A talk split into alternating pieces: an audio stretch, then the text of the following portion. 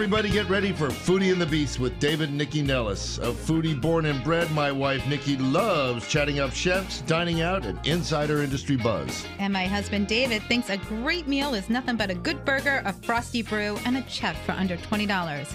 Because he is cheap. Well, maybe so, but Foodie married Beast anyway, and together we've got the Food and Wine Variety Show that has everyone talking.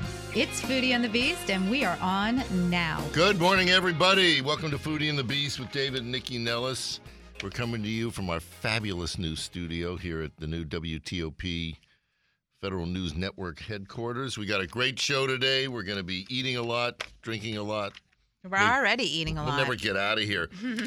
so let's start off. So, um, uh, born in Iran, Najmieh Batman Batmanglij. I did it right. I did it. Okay. Has I'm not going to try that, just so you know. It's all right. it's all right. I'm a stumble mouth. So Mm-hmm. uh, she has spent the last more than th- uh, three decades cooking, traveling, and adapting authentic Persian recipes to Americans and others in the West uh, tastes uh, and techniques. Uh, the Washington Post called her the guru of Persian cuisine. Every cookbook she's written has been a home run. She's won awards, even your first effort, and they all look like the Bible. They're the they're, they're, they're as thick as and full of anecdotes Except, and recipes. except this book is filled with gorgeous photos, Right, unlike the Bible. too. Right. So her newest book is um, uh, here with us. It's Cooking in Iran. Iran, uh, regional recipes and kitchen secrets. We're going to be speaking with her. Uh, so on a total change of subject, only about four percent of the federal government's funding for cancer research goes to pediatric cancer research at the Children's National Health System. So a group called Chance for Life was founded by Brad and Callie Nierenberg, Nierenberg sorry. And they're going to be on the phone to tell us about the organization's mission and many good works. in Well, and also they have a huge event coming up that they're going to be telling us all about. big event, Mhm, Big event. huge, huge, Huge. All right, so when you're craving a taste of good health, Mm-hmm. and I always am, along with the sugar I eat, Mhm. uh, Flower Child, Flower Child complies. They they uh, offer farm fresh grains, greens, and wraps, uh, flavored lemonades, but it's all good for you. Uh, Flower Child's Jessica Mulroy and Monica Copeland are going to be with us to talk about it, and they brought in Their concept, a bunch yeah. of stuff to taste. Absolutely. And my new amico, amico mio, Noe Landini, of the famous Landini brothers, originally uh, in Alexandria. Sounds like a circus troupe. oh, you know what? I'm just teasing. You know what? Great Italian food. He's also the owner of Junction Bakery and Bistro that opened up in 2016 in Delray. Yep. Um, Junction creates breads and pastries. They've got a restaurant. You get breakfast, lunch, and brunch, and now dinner. And Noe's in with his chef James Duke, who is late of Saltline, working with our buddy Kyle, Kyle Bailey, Bailey. down on the on the waterfront, and they're going to be talking to us. And uh, any regular listener knows that we always have a drink segment. That's why uh, City Winery's beverage director Samantha Miller, Sam, my new friend, my new best friend, is in with a great uh, sampling of the wines produced right here in D.C. I mean, it's An urban winery. you got to get your head around the fact that you know wine is produced over there, a couple of blocks from here. All right, but first we're going to talk to Oh, Rich I think I'm wrong. what, what? Yeah, you're it's on. Hello, you're talking to Hey, yourself. what Back you from saying? Egypt. How are you? Yeah, how was I Egypt? am. How was Yes. Egypt? Uh, put it on your bucket list. It's The on my bucket list. Is so deep. It is so interesting. As much as much as you might think, it's interesting to see and all the art and the history. These people had civilization 4,500 years ago. Right. It's over the top. Mm. It's just unbelievable. I, I know all And, about Egypt. um, So I urge people to go there. Of course you do. We and, were slaves uh, not there. be afraid.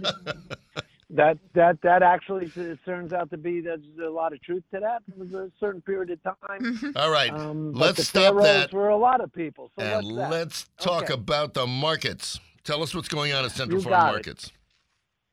Markets. Well, thanks for asking. Um, well, the rain gods were good to us. It Right. It stopped just in time, right?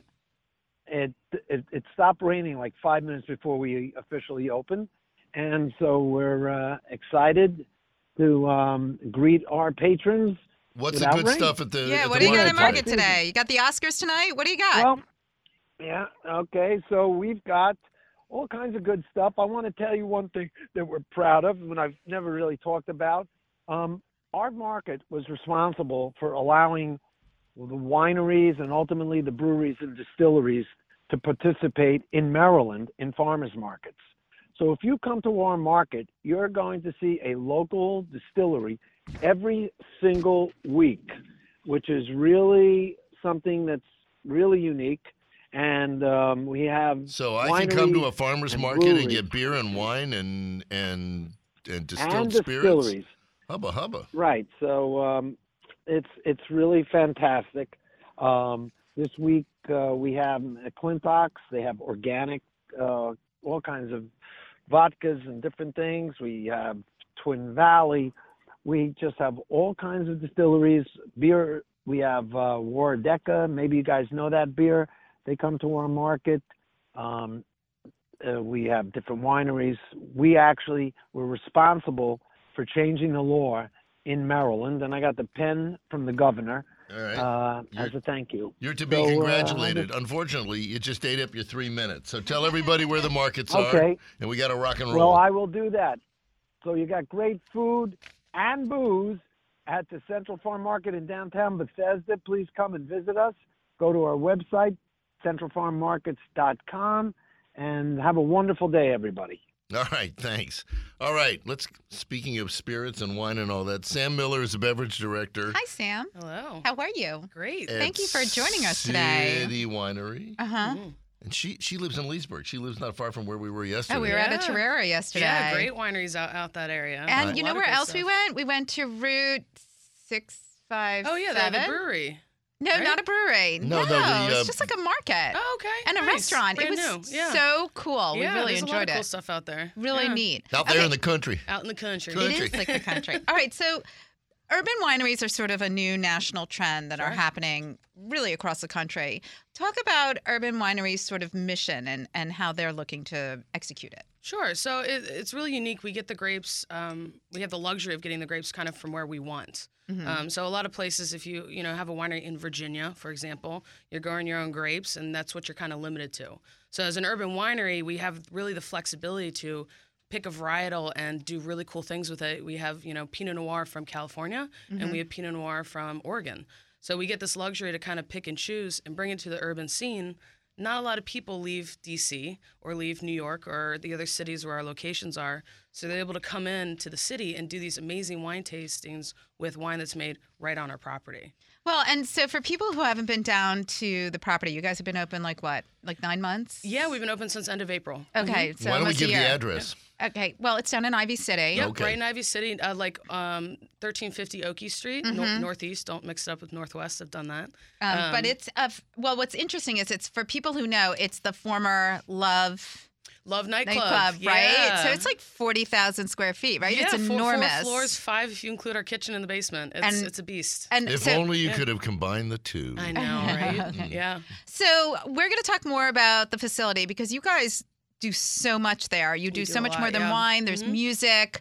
You do classes. There's like Yeah. it's, it's like a three ring circus. You Yeah, got a lot there's Is going it on. true? Are you doing open heart surgery there as well? A little bit, a little Okay. bit, some, some neurosurgery Yeah, too. I might stop in Just for for that. Sunday brunch. Yeah, just why for not? Sunday brunch. Okay. Um, so let's talk about the first wine you're pouring today. Sure. So we have uh, 2016 Pinot Noir. Mm-hmm. This is uh, grapes are coming from Santa Maria, California, uh, but we do make it in house.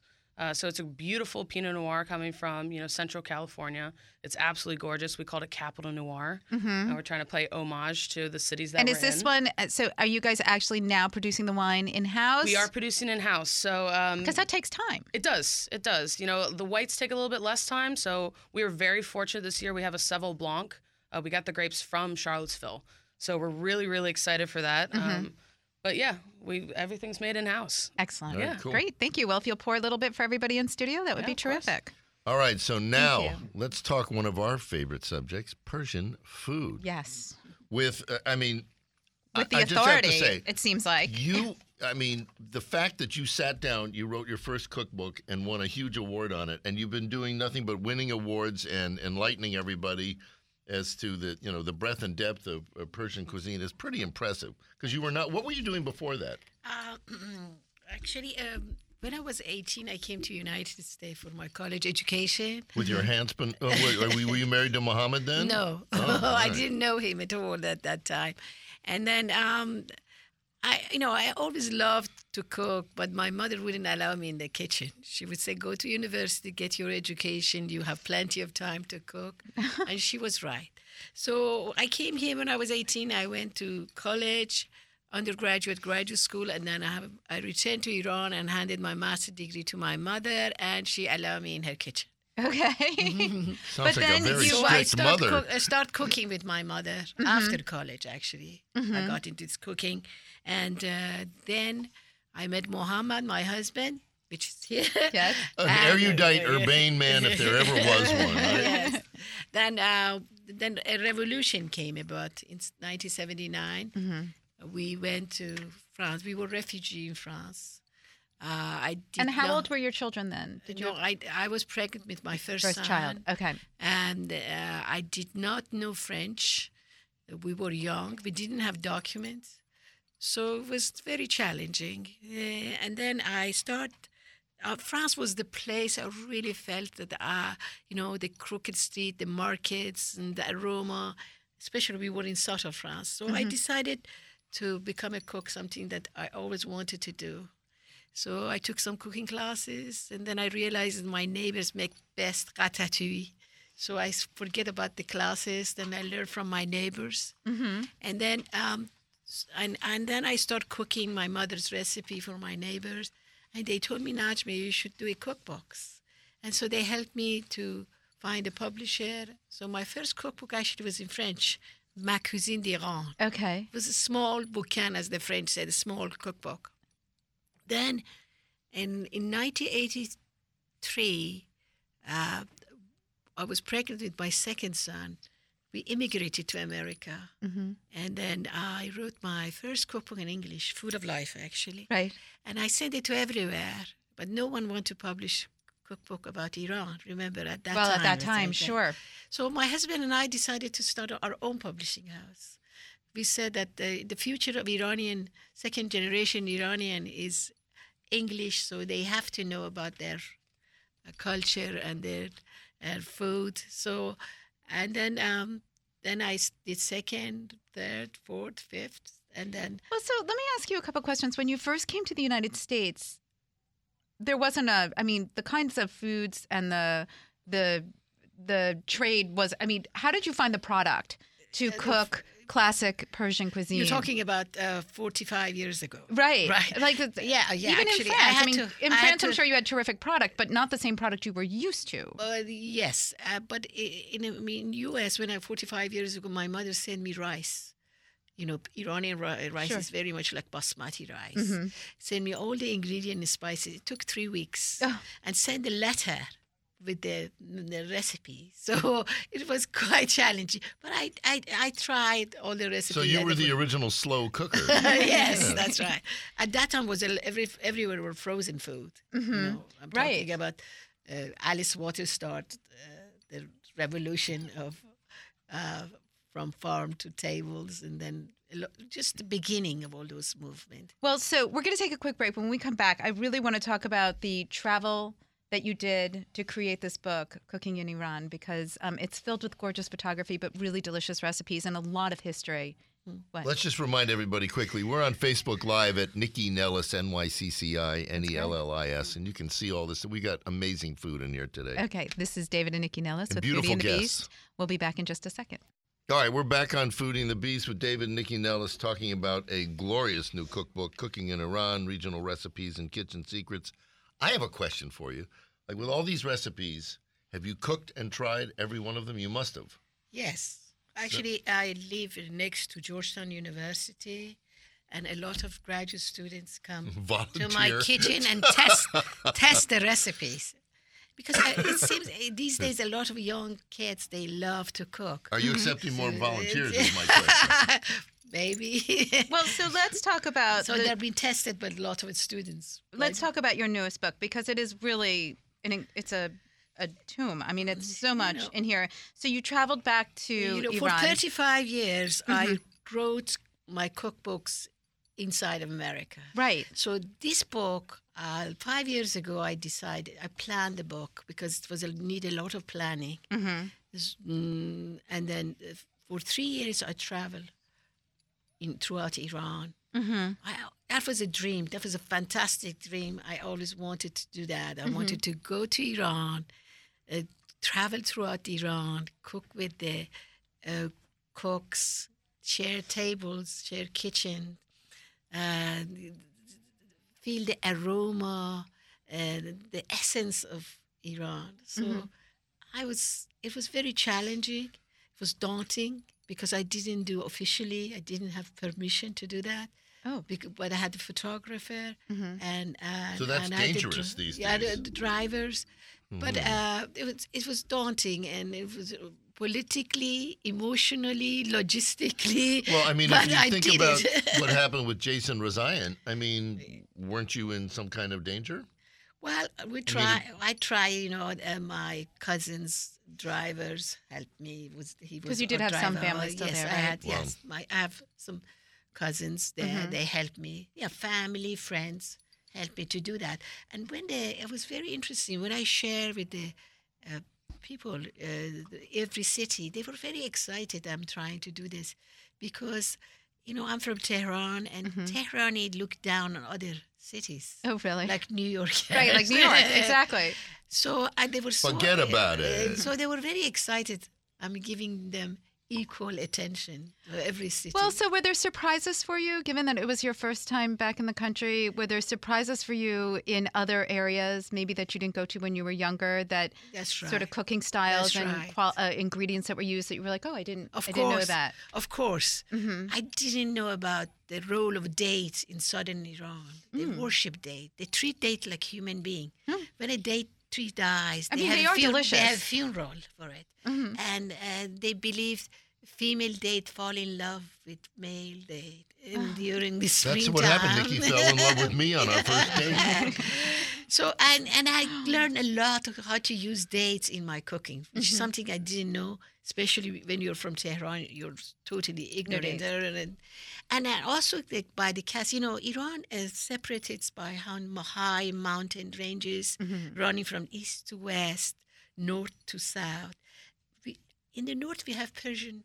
Uh, we have Caspian Sea. Mm-hmm. In the south, we have Persian Gulf. So totally different climates, different uh, vegetation, even different fishes, even though they are Mm-hmm. Sure. very- So I learned a lot about Caspian food, which I was very excited. Mm-hmm. In Caspian, they make frittata, which is uh, in Persia they call kuku, egg omelette. Mm-hmm. It's very much like uh, Italian frittata Sure. or French quiche, but without pastry. Mm-hmm. Uh, in Caspian, they make so many variety, and they make it with duck eggs, quail eggs. That was very interesting for me. Sure. And You'd have to use a lot of quail eggs, yes. right?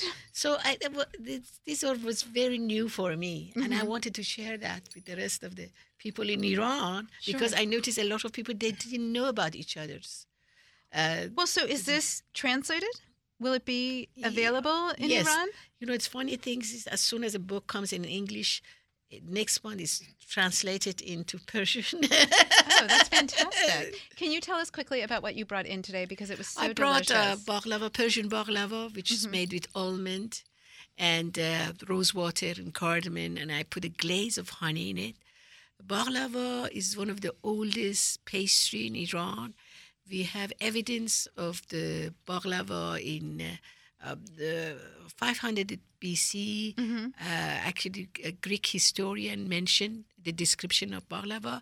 In 6th century, King Khosrow served baklava on the first day of Nowruz uh, for everyone because uh, and then it's funny that Nowruz is in three in less than three three weeks on March 20th. hmm It will be Persian New Year, Nowruz. So I, I thought that was a good occasion to bring baklava. It well, worked for us. unfortunately, we have to move on. But We the do. book is Cooking in Iran Regional Recipes and Kitchen Secrets. I assume it's on Amazon and in Yes, all the yes, bookstores and yes, everywhere, Yes. correct? But yeah, Amazon is the best because you can get it very fast. Yeah, and they bring it tomorrow. Well, but it's a you. stunning book. I think. Thank you. Congratulations. Thank you. You're like, you know, in baseball, this would be hitting a thousand. You realize you haven't struck out yet. So Thank you. congratulations. Thank you very much. All right, so um, Sam. Sam, let's go back to you real What quick. did you bring us? What do we need these for? So that's white chocolate. I know that, but why? What do we So need it this for? is- Because This I don't is- look fat enough. Is that, right. So this is one of my absolute favorite pairings. Um, this is one people never think about. We do this in our chocolate and wine pairing classes. Uh, so you have white chocolate, which is made from cocoa butter, so it's very fatty and delicious and, And sugary. creamy. Yeah. So so and then you have your Pinot Noir, which is going to be a higher acid wine. Um, and I love this Pinot Noir. It's going to be a little bit lighter, very very very um, smooth. So when you eat this chocolate and you pair it with the Pinot Noir, the acid from the Pinot kind of really helps cut through the fat of the chocolate. It's this strange pairing no one ever thinks about. When you think of chocolate wine, you think of Dark chocolate, really dark. Yeah, dark chocolate, like Especially you with a red wine. cab. Wine. Right. So this is kind of like a standout. This is one of my uh, bizarre favorites, and this is one of the ones we always do for the class. It always catches people off guard. All Oh, it's right. a great idea. So Yeah. tell us what you're going to pour next. Um, so I just have the Pinot. I do have a um, another bottle if you guys want. There's no no holding back right Yeah, now. right? As much wine as you Oh, guys okay. want. So you're not pouring other. no, no, we're just gonna do the the chocolate pairing. Yep. Okay, terrific. Yeah. Cool. Okay, good. Then All that's right. what we'll work with. So, Brad and Kelly, are you guys on the phone? You've got Brad Nierenberg on the. I've on got line. Brad Nierenberg. All right, Brad. I know you had babysitting issues this this this day, and I'm sorry you couldn't join us in the studio, but it's good to have you on the phone.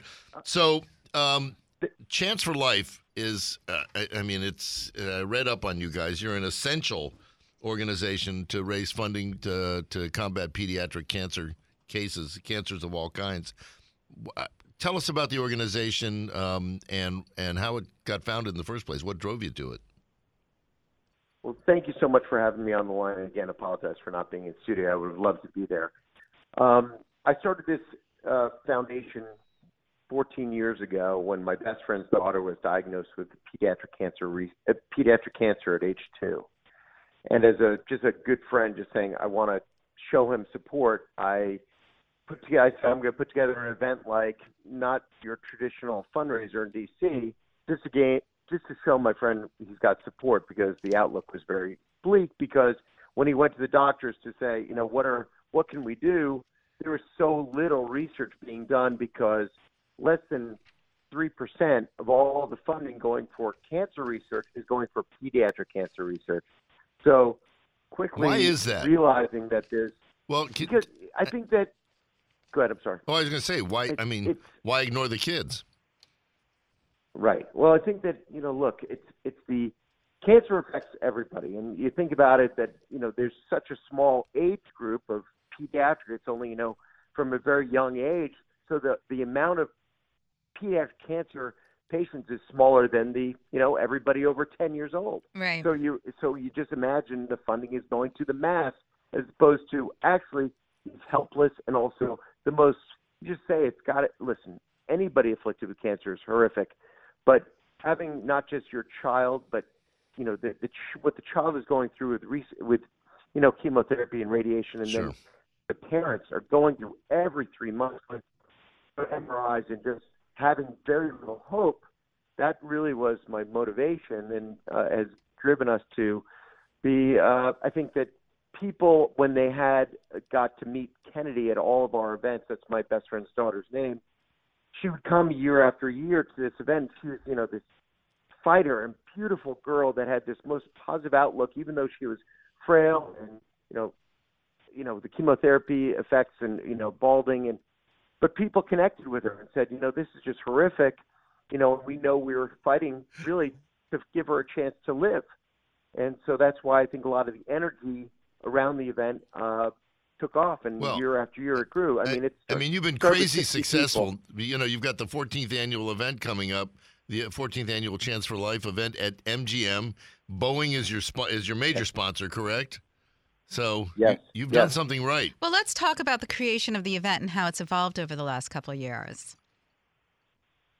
Well, the the event, you know, I it's come from 60 people. We play a, a poker tournament during the day for a ten thousand dollar World Series of Poker ticket. People can buy tables for you know the table now goes for ten thousand dollars. Mm-hmm. Um, we sold 70 tables this year. We're at the MGM. We sold out. We take over one of their ballrooms. It's not a casino event. It's an amateur poker tournament that lasts most of the day. We've got, and then in the evening, about 6:30, we have 14 celebrity chefs in DC putting together great experiences. It's not No, like a from DC because an this is at the MGM. Yes, right? at the MGM. right. Are you lost, Brad? Okay, So so, they're this this no. takes place. So you have the poker tournament happening all day, and then in the evening you have Yes. some of the most renowned chefs from the DC market at the MGM hotel. And how are they executing this part of the event? So it's uh, they we take over the theater. I don't know if you've ever been to the theater, but Mhm. We saw 34,000 Cher we there, saw Brad. Cher there. We, We were there saw for the Cher. opening. Okay. so you know, so they move, they roll back all the seats, and we take over the whole theater floor, and we have chefs around the side, and then we have DJs, and we've got um, different uh, experience and um, different attractions going on throughout the night that are really makes you feel like you're in Vegas for the night. People come, it's a party. It's not a sit-down dinner. It's not a white tablecloth. There's a high energy going throughout the day and at night. Last year we brought in celebrities during the poker tournament like um, Joe Montana and Dwight Gooden that were surprise appearances, and then at night we had Blues Traveler, um, John Popper show up Oh, out of nowhere, fun. and it's like we create. Uh, my goal is every year is to exceed the year before with surprises You're, make people you're dropping superstar names like crazy. That's listen, Joe Montana. you know, I mean, I know. It was, it was right, let- well, cool. uh, how much It are the pretty cool. tickets, Brad? How much are the tickets, and how do we Well, the- get tickets? So the poker tickets are five hundred dollars per, or you where we've really tried to get as many sponsors as possible to buy the tables, hmm and those so the tables are start at ten thousand dollars, and go up. And the taste experience is two hundred fifty dollars. But if you buy a poker ticket, you get a plus one for the after party. So and, and is the after? Where is the after party at MGM? well, I'm, I apologize calling it the after party. It's after poker. It's the taste. Oh, that's the tasting. Okay, great. So it's yeah. Okay, well, Brad, tell everybody, please, where they can, we have to go to commercial break. Can you please tell everybody where they can buy tickets? chanceforlife.net. Excellent. Thank That's you so easy. much, Brad. Chance An amazing event. Everybody should Yeah. get tickets. Thank you. All right, congratulations. Thank you for your Thank you. time. Thank you. This is David and Nycci Nellis with Foodie and the Beast. We'll be back in just a sec. All right, we're back on Foodie and the Beast with David and Nycci Nellis. The studio is buried in good food. Mm-hmm. And uh, a case in point in front of me uh, is a beautiful plate from Flower Child. Uh, Jessica Mulroy and Monica Copeland are the. Are we going to Sam first? Uh, we'll go to Sam next because we've already started this. Okay. Um, but they're the the geniuses behind this. Uh, is it is it all organic? Am I right about that? And Uh, it's it's primarily organic. So um, we follow the Dirty Dozen list. So anything on that Dirty Dozen list, um, we will purchase organic in the restaurant. Okay, so let's talk about the concept of Flower and Child. let's also mention that Monica's on the phone. Hi, so she's- Monica. She's, visualizing. Hello. Hello. Hi, how are you? sunny Scottsdale, Arizona. Oh, Oh my God, I'm that was like a Jerry Thanks for having us Seinfeld hello. Hello. Okay, I'm really jealous. All right. Um, tell us. So let's hear. let's get the mission of Flower Child. Flower Child is really the kind of brainchild of restaurateur Sam Fox and being able to feed your family um, in a quick way, uh, but with healthy food. And so, kind of merging this healthy, organic, great lifestyle with uh, speed. You know, we're all about convenience these days. And so, kind of putting those two things together. Um, and really, the first Flower Child is across the street from Fox Restaurant Concepts office. And that's kind of how it came to be. And then it was a hit. Okay, And I so want to interrupt by off and running. saying I am I am an original flower child, the only one in the studio. And uh, this is, I mean, eating food like this for my co-op was it was considered revolutionary. We were all going, you know, back to the earth, but it was all food that was produced by people using fertilizers and you know, you know, DDT and all that. This is back in the '60s. So this is, this is like, I mean, this is good food. Okay, where's your question? Is there well, a question there? the point is, how do you do all your sourcing to make sure that you're getting the very best and the cleanest food? Monica? So Well, we Somebody- do our best to source locally. Yes, we do our best to source locally when we're able to. Mhm. Uh, as Jessica mentioned, we follow the environmental working group's Dirty Dozen. So anything that's on that Dirty Dozen list every year, we guarantee we'll source organically. Uh, and do our best to source locally. So, as we're opening uh, restaurants on the East Coast now uh, versus the West Coast, which is where we're originally from, from Right. Arizona, um, we're looking and sourcing um, not just uh, produce, but also a lot of our proteins. Well, let's talk about your rollout because you, you started out west and now you're rolling out to the East Coast. How are you sort of evolving as you hit different markets?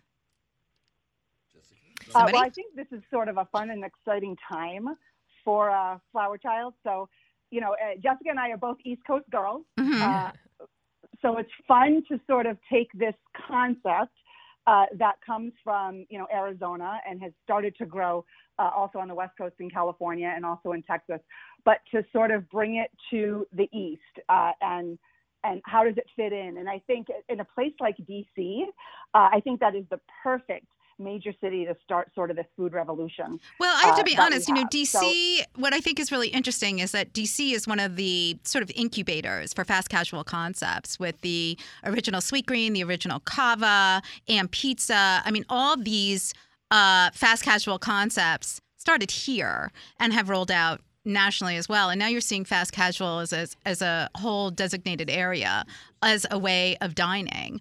Um, so as you guys are, are rolling out into other areas, how are you like how are you finding your niche in the market?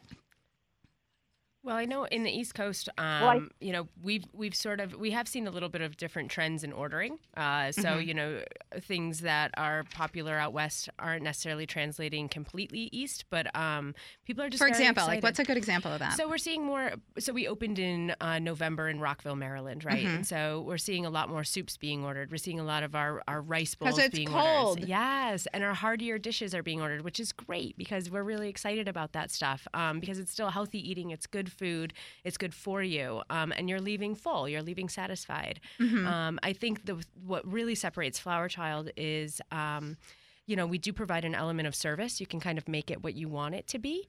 Uh, if you want to go and dine out with your girlfriends and, and have your beverage refilled and have silverware brought to your table and your your food served to you, we do that. If you just want to kind of grab and go or sit and do your your paper on your laptop and not be bothered, we do that too. Mhm. Um, and so I think that's what's kind of fun about our fast casual concept and how it's translating. And in the city, we get such a broader audience of what do people want. Um, and we well, because you have the lunchtime crowds, which is totally different than maybe your morning crowds, Oh, yeah, right? Because you're open in the morning. We are, we are. We're open at um, in our Pennsylvania Avenue location. We're open from eight o'clock to ten thirty for breakfast. Mhm. And it's And what are delicious menu. breakfast items looking like?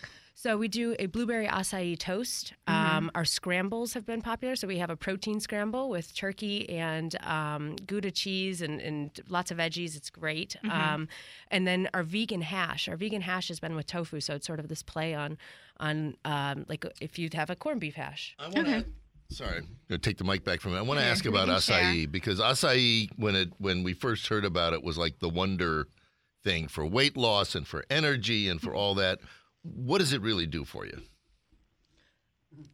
I think it's the antioxidants. I think that's really the biggest thing with acai. It's this blueberry acai toast, and, and it's supposed to be jam packed with anti- antioxidants. So, you know, in a city environment with all the free radicals and all of that, I think that's something that you can kind of. I was a radical flower child, everyone. Thank you. Well, and let's just talk lastly about how you guys come up with the offerings. Like, let's talk about the experience when somebody comes in. Do we order off a menu? Do we put our plates together? How does it work? Well, I think that's something we do really well um, for our guests. You know, what do you want to make this? Uh, We have our plates option, so you can choose a couple sides and add a protein. Um, if you want to add a, an additional side, go ahead and do that. No big deal. Um, if you need to modify something because of a health or dietary restriction, um, we absolutely do that because we make every dish to order. Um, so, so we're really accommodating in that way. And you guys also have catering? Yes. Um, we're really looking forward to uh, our catering program. Well, you catered the I know, radio we're very show. close here. It's I mean- we did. We catered the radio show. We brought way too much food, and that's no, exactly no, there's what never we want su- to do. there's no such thing, my dear. Well, that's it. It's great hospitality. Um, so, so yes, our catering. You know, I think in DC, it's really going to lend to um, you know any of those lunch meetings or dinner meetings. You know, I think being on a boardroom table is perfect for Flower Child. All right, tell everybody where Flower Child is right now, where they can rush over. We're at 21st and Pennsylvania Avenue, so 2112 Pennsylvania Avenue Northwest in the city, right by uh, GW or the Foggy Bottom Metro. Good Excellent. spot and for that. are you guys on like Uber Eats or are you doing any of those things just yet? Uh, so from our website, you can order delivery, and we do use a third-party service for that. Excellent. Okay, great. Thank All you right, guys so great. much. We Thank you for all the fabulous food. All right, Sam, let's go back to you. So you poured us this fabulous Pinot, and you guys do these classes. So let's talk about some of them. Sure. So we have um, multiple beverage programs that we Mm-hmm. do. Um, I actually love teaching. I get a little carried away sometimes, uh, but we Mm-hmm. do a bunch of different formats. So we do a, a blind tasting course, which a lot of times is led by me or our head som Adam Cruz. Okay. Uh, where we teach so is. Adam local? He is. Okay, Yeah, he so your right- right winemaker the is city. here. Thank you. Um, so Adam Drici is our, our winemaker. Adam Cruz is, is my head som. Oh, got it, Uh, got it, Adam got. Drici, uh, the winemaker, they're going to start doing a series on Wednesdays Mm-hmm. where people get to come in and they get to taste from the barrels and really talk with the winemakers. Uh, But the blind, blind tasting classes that we're doing are um, you get to taste like a som. So you get wines in front of you that you don't know what they are, and Mm-hmm. you get taught, you know, how to pick up those nuances, how to say this is a Sauvignon Blanc compared to a, a Seyval Blanc, like those little characters. Right. Yeah. And how many people get to be in one of those classes? Uh, we normally cap out around like 36. Okay. Um, if we do them in our winery, we're looking at 15. So these are very like intimate, hands-on, you know, ask any question you want kind of wine classes. The, the whole idea is to make wine less intimidating. You know, it's supposed it's supposed to be fun. You know, Right. you don't you don't drink wine to be serious. You drink it to have fun. of course. Well, I'm not intimidated. I drank every drop. Perfect. But when we come back to you, I want to talk about the entertainment venue and the kinds Sure. of acts you have there too, because that's unusual and fun. Yeah, it's really fun. Great. All right, so now let's talk about more food, different food. Uh, so we went from being really, really healthy to there's nothing not. unhealthy. No, it looks healthy to me. So Noe Landini is the owner of Junction Bakery and Bistro. He's in uh, today with his uh, chef uh, James Duke, who was with our buddy Kyle Bailey over at uh, At Salt Line. Mhm. So you're, you know, now you're, You're already like a member of the family. family. Um, and Noe, you know, Landini Brothers is a landmark in Alexandria. I told you, I, I think I literally ate there the first week it was open back in the day. I'm the only one old enough to have done that. 79. Yeah, I was uh, 480 then. so, um, and obviously, food, Pounds or age? What are we talking about? you're mean. Uh, excuse me, food's in your blood. So tell us how Junction, how it happened. You grew up in the food world. Uh, yeah, I grew up. I've been doing this about uh, 25 years now, so I don't know how the time's passed that. Uh, It quickly. happens. It does. Mm-hmm. Uh, I live in the Del Ray area, and I thought that was just kind of an underserved uh, market, and I, I liked a building in particular on Mount Vernon and Monroe, and uh, I thought that uh, Junction would be a concept that would fit in the neighborhood. Okay, but can we talk nice. about Del Ray? Sure, Because of course. Del Ray is Del Ray's cool. such a cool little couple of blocks in the DC Yeah. area. I mean, I know it's in Virginia, but what amazes me about it is you have a variety of restaurants and wine bars and a bakery It's and like a little Portland. um, you know, Cheesetique and Yeah. I mean, you have all these concepts and you have retail. Yeah. That seems to be thriving. It's like a main street town in a in a in a little town, Alexandria. Isn't that amazing? it's super because cool. your neighborhood really supports local. Yeah, but that was organic. I don't think the town council said, let's do this. It just happened, right? Yeah, it did. It was a it was a kind of a it started off as a kind of a side project, something that I wanted to do because I wanted a place to go have breakfast, and now we're doing breakfast, lunch, and dinner. Mm-hmm. And Well, think- let's talk if about I ate that for breakfast, I'd be dead. Wow. You All right, could, we're Well- looking at we're One looking piece at at a a fried time. chicken sandwich with a stunning piece of James. You bake this bread? We do. So Oh that's my actually God! in heaven. collaboration Somebody between- look at Facebook Fried James Live. is this talking quick. and every you talked right Okay. over him. Go ahead, James. What were you yeah, you're saying? used to doing this more than I am. Um, Okay. It's actually a collaboration between me and the pastry chef Johnny Scott. She makes the biscuits, and Mhm. I make everything else. Okay. Well, let's talk about. So, did it start as a bakery and then wound up being a cafe, or was it always this is what I wanted? Yeah, no. The idea was to to do two things: the uh, you know bistro offering for savory foods uh, Mm-hmm. Prepared uh, to order, uh, and started breakfast and lunch, and and then of course now we're doing dinner. But we wanted to do everything from scratch every single day.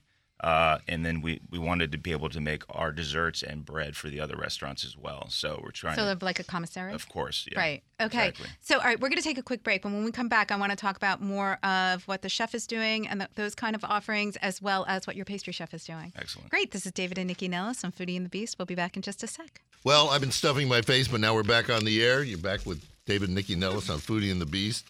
We're talking to Noe Landini and James Duke uh, So- about uh, uh, basically a food empire. Well, no, Landini Brothers is Well- a food empire, but now we have Junction Bakery. We got Junction Bakery. You own some other stuff too, right? Yeah, we do. We have uh, obviously Landini Brothers Fish Market, Mm-hmm. Pops Ice Cream, Mm. Bar Deco in uh, Chinatown, Oh, right. and obviously Junction, which was what we're talking about today. Right, exactly. So at Junction, let's talk about how the chef and the pastry chef work together. How do you guys come up with the menus? How do you come up with what you want to um, execute? So we both work pretty autonomously, but we're Mhm. all we also have stations that are right next to each other. So we spend all day talking and collaborating and running the business. Mm-hmm. But um, in this case, I noticed a product, the cheddar chai biscuit, that was selling like crazy, like roughly seventy It's delicious. egg sandwiches with that a day. Mm-hmm. And I said, how can I capitalize on what people already love about Junction, but also add my touch to it as well? Sure. So um, I have a lot of family from Louisville, Kentucky. We used to always um, eat fried chicken. Mm-hmm. Um, I also love Korean food, so I was like kind of mashed it all together with some uh, go- uh, gochujang in there Right. as well, oil, um, bunch of different sauces, and aged honey. It's really delicious. But here's the difference right off the bat. Aside from the fact that the the skin on the chicken is unbelievable and whatever, this is a real hearty presentation. A lot of people that do a little chicken breast, a little chicken breast like that. what are you talking about? I'm saying why, this- do you, I know- I know why do you you have to do a negative sandwich- with something positive? I'm saying this is a sandwich that will will It's delicious. Fill a your meal. stomach and put you down. This is great. okay, and you're making your own hot sauce. We make a, we make our own everything. Okay. So I'm I'm really big on aging and long process with food. So we make about four different hot sauces right now. Okay. That one in particular is aged for about three weeks with Fresnos and a little bit of um, habanero So why are we calling it cherry blossom honey? because we season it with a little bit of a cherry blossom shoyu Okay. and also local Mennonite honey. It's delicious. You're just Thank trying to get so the much. jump on cherry blossom season. I know. I did. Listen, he, he's like, I did it. right. Thank you. So that's our most popular one. We keep on the shelves so that the guests have the option to grab the condiments that they need. We also do a good old fashioned mustard. Mm-hmm. If you kind of get what I did there. Yeah. Um, we do um, kind of a Medina mustard, a little bit Mhm. of a white balsamic, and a few others as well. So how does the menu shift between lunch and dinner? What are we looking at? So this is actually the first time of day you can get this at 11 o'clock on our lunch menu, and then this shifts into dinner. So we start Mhm. off with breakfast at 7 o'clock in the morning, Mm-hmm. and that goes until 11. Then we shift into lunch, and Mhm. then at 4 Oh, o'clock, four. 4. Yeah. Sorry. I'm, I'm still new. Right. Um, he's like, And then we shift I into think dinner. like, food- in the and then you. No, no, add- no, You he's added to you added dinner dinner items to the to the lunch Correct. menu that just carries through. Exactly. And that has um, a couple noodle soups, um, also a lot of family style things. We're big, like, you notice how it's big, it's a meal. right. That also translates into our family style things. We sell a whole chicken for only $21 with a couple sides. Is there a takeaway? yes. Yes. Okay. That's the main idea, so that people can enjoy great, you know, restaurant quality food at home watching Netflix and with their loved ones. And ones. what's different on the brunch menu? On the brunch menu, it's kind of a mashup of both lunch and breakfast. Lunch Uh-huh. and breakfast. God. What's the favorite thing? What's your favorite thing that you're making right now? Um, best thing I've made, um, we're putting a soup. Well, he loves he, lo- he Thai loves I street didn't noodle ask soup is. Hold on. unbelievable. Let him answer. no, then he you he, can lo- he answer. loves the Thai, Thai noodle soup with red curry and vermicelli. Mm-hmm. Um, my new favorite, which I'm trying to beat that one, is it's like a Korean style hangover soup. We call it a Korean enlivening soup, Mhm. where we marinate a little napa cabbage with uh, doenjang, a little bit of uh, gochugaru, um, just a long list of ingredients. We use udon instead, and a rich beef broth, Mhm. and then we put some uh, crispy pork belly on top. So let me ask: Do people come in and say, because it's such an international offering, are people sort of surprised with the name like Junction Bakery and Cafe that it's you're you're doing a little bit of everything? I think the common denominator is comfort food Mhm. and also affordable. So these offerings are only thirteen dollars. They're bowls. I know the bowl is the new craze, It is the new craze. And so I mean, I'm not rolling my eyes, but it is. It's a It it's a craze. But um, but I like to eat like that as well. Mm-hmm. And so, although you have some from America and then you have some Southeast Asian, it all still kind of fits in the same thing, and it makes sense in a weird way. Right. Well, It's all- Absolutely. all your all your properties are in Virginia. What have you got against Maryland, though? No. Well, except doesn't. the, He is except Bar DC's Deco. in China, Bar Deco's in Chinatown. Yeah. Yeah, you're but I'm saying there's nothing in Maryland. Okay. Well, not for long. Come on, man. Right outside your window here, over on this side, we're opening here in, uh, at the collection, Chevy Chase. What are uh, you Junction, opening? Junction Chevy Chase. No kidding. really? Same When? offering. Well, we'll add a bar. We'll add a. Alexandria will be the commissary for the desserts and bread. And, Okay. uh, and. Watch out, Clyde's. But bistro, the bistro, will will build a bistro kitchen here in Chevy Chase, and we'll also have a bar, which we don't have in Alexandria. We don't have a full bar. Do you offer um, beverages? We do. We have a we have a, a cocktail on draft, Okay. and we also have uh, another cocktail, uh, wine, craft beer Wow. Oh, okay. So you you do a full in offering. Alexandria, right? but not a full bar. Not a full just bar. very specific couple. Got items. it. Got it. Got it. Got it. All right. Wow. And then what what are we looking for the opening here? we're hoping November 2019. Congratulations. Thank That's you very awesome. much. We're Very excited. I'm hoping Capitol too. Hill also. All right. Capitol Hill too? Yes. they're- Wow. yeah, yes. Same Junction Bakery. Yeah, about a block from Union Station. Amazing. Smart. Junction Capitol Hill. Congratulations. Thank you. That'll be And will you be executing the I'm menu along. for all I'm along for the whole ride. He's like, I'm here for it. I got it. I'm excited. Well, thank you both good. for coming in today Yeah, and bringing thanks in all this um, deliciousness. Look this is really this. fabulous. All right, Sam, let's bring you back up to the mic. So, So let's talk Well- about all the events you're doing at City Wine. well, let's say you've got what is I'm trying to remember is uh, how many thousand people can. Uh, it's like, no, I'm, I'm wrong. It's 600. Do I Uh, remember that right? capacity, yeah. but we got we got four floors, so you can have, you know, we've had a sold out show, um, a wedding, a full restaurant, um, you know, Plus a you have a beverage gorgeous class. roof deck. Yeah, Your and roof a deck's roof deck full, all these things going on at once, and you would Mhm. never know as a guest just from the amount of square feet that we have. It's it's amazing. So talk about some of the acts because there's Yeah. some real headliners. Yeah, we get some uh, some really cool acts. Uh, Suzanne Vega was one of my most recent favorites. She's awesome. You know the. Luka. d- I Yeah, know, yeah. right? Yeah, and My name uh, is Luka. I remember that. Yeah, we just had a, a Steve Earle, which was awesome. Uh-huh. Uh, we had Dwele coming up, which is which is great. Um, we have a lot of local acts that um, I could name a thousand of them, uh, not off the top of my head. Right. Uh, but we have a lot of really But cool. they're all on uh, the local acts. website. Yeah, yeah. So our website has everything on there. Um, yeah, to check out. It's pretty awesome. And let's talk about some of your events. Because Yeah. aren't you guys doing something for Mardi Gras? We are. So we do some really unique uh, wine pairings that um, are a little different. Uh, we're doing one like a Mardi Gras wine pairing. Mm-hmm. So we're going to be pairing like King's Cake, uh, uh, pralines, and we're going to do uh, beignets that our chef's going to make all this in house. Okay, my teeth are like feeling sugar. Um, I know, I know. We actually we that. Mm-hmm. just came back from New Orleans as a, as a company, and I was like, I got to brush my teeth. Like I a don't know what Right, she's times. saying. I'm, exactly, right. I'm ready. I'm yeah, ready. definitely. Uh, and you'll we're be also- serving different wines with those Yeah, items. yeah. So we Cool. uh, we try and pair with really strange things. Like we're gonna be doing a potato chip and wine pairing, which sounds crazy, but it's one of my favorite things to pair with. You know, trying to take the the scary out of wine, make it really approachable and and friendly and fun. And how many wines are you guys producing at City Winery now? Um, so right now in our house, I believe we have about ten cooking. Um, they're they're fermenting, they're aging at the moment. We'll probably be going live with some of our, our whites in the next couple weeks, which is exciting. That's Is there so sort of an average time period that it takes the wines to ferment? Uh, you know, it depends on the wine. It can take uh, two weeks. It can take over a month. It, it really just depends. It depends on the process the winemaker wants to do as well. But you're not socking things away for four years to wait for, you know. Not necessarily. We do have some reserve wines. Uh, you know, we have a cab in New York that I think was aged for uh, about two years. Mm-hmm. Um, but a lot of our wine goes into kegs. About 90% of our wine goes into kegs, which is really cool. It's very green, not a lot of bottles. Um, we pull the, the gas from the air to pressurize the kegs, and it goes straight to the tap. So our guests come in, and we have wine on tap. And Right. it's super fresh. It's super lively. It's, it's beautiful, beautiful. Doesn't get corked. Does not get corked. You know, having a keg corked would kind of be a bummer. Right. totally. That would be a large bummer. Yeah. Um, one last thing though. Um, how so what about rosé? Will you have rosé for summer? Yeah, definitely. We do. Um, it's actually my favorite rosé. It's called a rosé of Syrah.